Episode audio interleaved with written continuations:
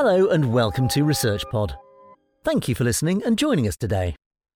In this episode, we'll be looking at the work of Fabien Lenartz at the Scientific Institute of Public Service in Liège, Belgium. Monitoring air quality and assessing personal pollutant exposure in urban settings remain challenging tasks in atmospheric science. As part of this monitoring, low cost sensors have become increasingly available. This allows makers to assemble their own air quality stations according to online instructions, and institutions to multiply the number of measurement points. However, most of these commercial devices suffer from limitations in the treatment of the data collected. Fabien Lenartz at the Scientific Institute of Public Service, or ISSeP, in Liège, Belgium, has developed a low cost, versatile monitoring device, Antelope, that is suitable for fixed and itinerant measurements, both indoor and outdoor.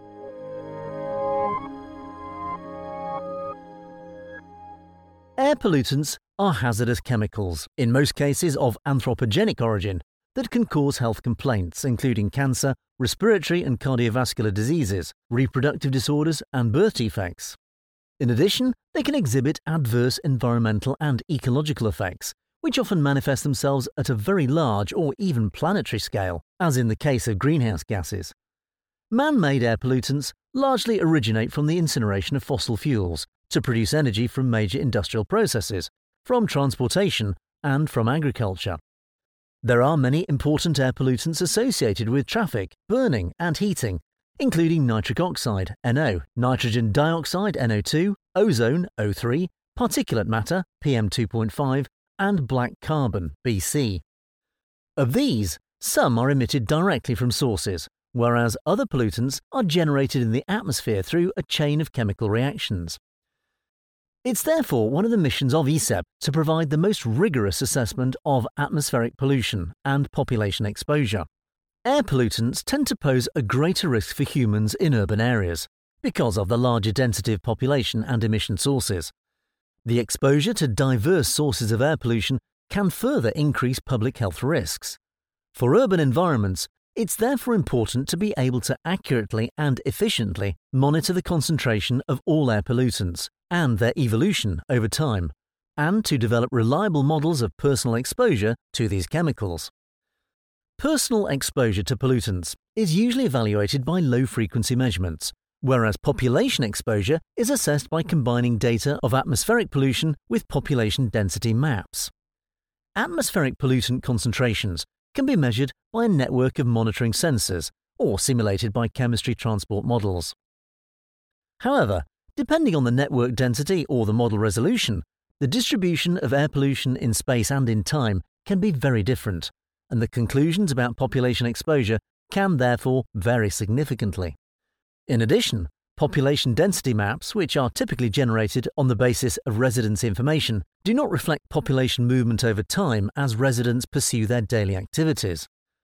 Making use of such information alongside pollution levels to estimate population exposure implicitly assumes that everybody lives outdoors, or in front of one's door, as it were. In order to achieve more accurate and consistent estimates of exposure, it's therefore essential to develop high frequency measurements and procedures that account for population dynamics and allow one to discriminate between indoor and outdoor exposure. To address these challenges, Fabien Lenartz and his colleagues have developed an approach that delivers a more fine grained picture of everyday population pollutant exposure in the framework of the OIE, or Outdoor and Indoor Exposure Project, the Haute École de la Province de Liège HEPL team designed, on behalf of ISSeP, its own mini station for air quality monitoring, named Antelope. Antelope is a versatile device that can detect various types of pollutants, including NO, NO2, O3, and PM2.5, and meteorological parameters thanks to the combination of several classes of detectors. Antelope can cover typical indoor and outdoor pollutant concentration ranges. The PM2.5 sensor is based on the principle of light scattering, which allows one to determine the particle number concentration, their size, and their shape. For the gaseous pollutants, NO, NO2, and O3, electrochemical sensors are used, which have a lower power consumption than metal oxide sensors and are more selective and stable.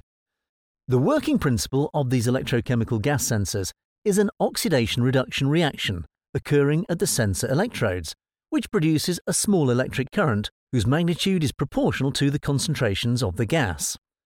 The only disadvantages of electrochemical devices are their substantially reduced life expectancy, 18 months, compared to more than 10 years for metal oxide sensors, and higher cost.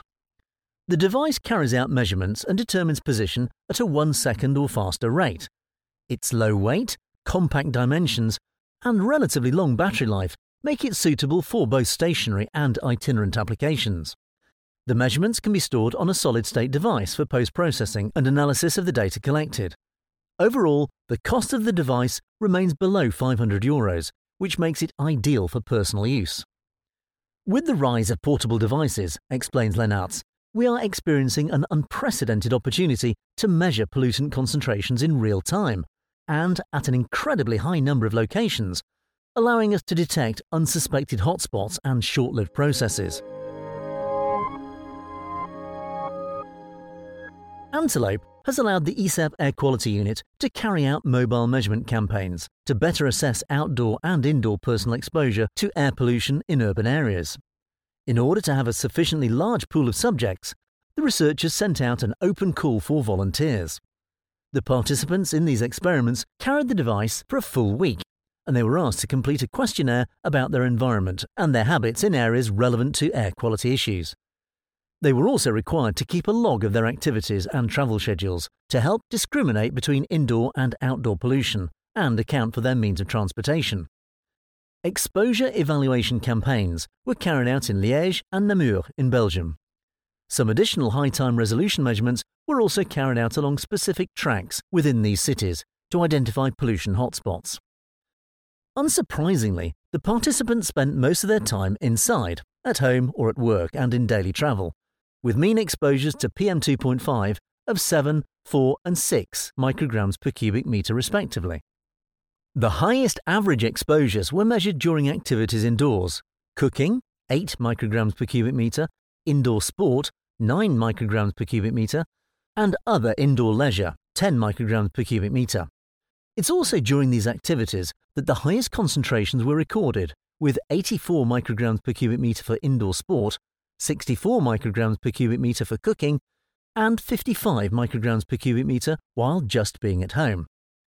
Regarding the means of transport, the time spent travelling by car or walking was the highest in the population sample, followed by bike, train, and bus. On average, pedestrians and bus commuters were exposed to 8 micrograms per cubic meter, cyclists to 6 micrograms per cubic meter, and train commuters and car drivers to 5 micrograms per cubic meter. Although not the subject of a European directive, nor a World Health Organization WHO recommendation, measuring BC, or the product of incomplete combustion of fossil fuels or biomass, is a good indicator of traffic and heating intensity. The ISSeP mobile campaign highlights the high exposure to BC when leaving and picking up children from school, 1 microgram per cubic meter on average and a maximum of 6.6 micrograms per cubic meter.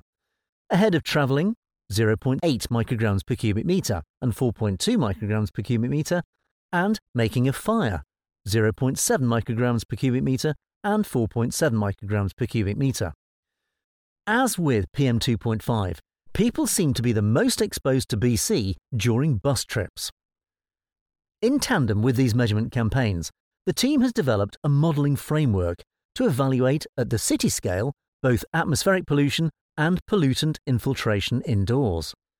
For outdoor air concentration, the model chain Atmostreet was used, which combines the dispersal of pollutants from industry, shipping, and major road emissions with a specific model for dispersal in street canyons, i.e., streets flanked by buildings on both sides, taller than the width of the street.